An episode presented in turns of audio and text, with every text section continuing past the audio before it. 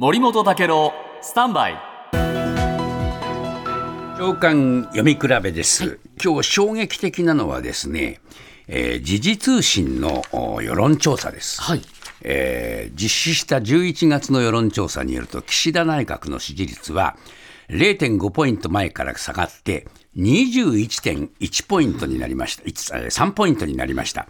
で岸田政権が過去最低だったま前の月を下回って、えーこれもうお最低、それからあー2012年の12月に自民党政権が復帰後実施した調査でも最低になったということで、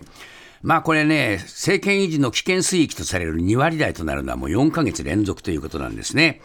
で、政党支持率も19.1%で、これも下がってしまっています。で、岸田首相が打ち出した所得税を、えー住民税の減税対策に対しては、評価しないが51.0%と半数を超えてしまいました。それから、まあ、山田太郎さんとか、あ柿沢水戸さんなどのあ不祥事の問題があって、これも影響した。こういうことなんですけれども、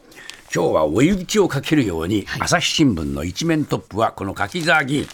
買収の疑いということで、事務所が家宅捜索を受けています。で、これはやっぱり前の区長さんをですね、当選させようということで、えー、江東区議らに現金を渡した疑いが出てきているということ。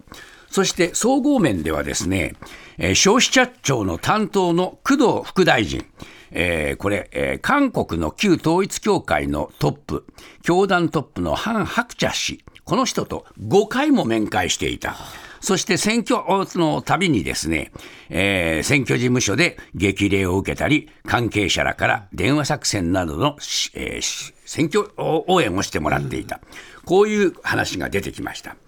まあね、次から次へとこういう話が出てきてしまいますから、これは内閣支持率上がるどころか危険水域ですね。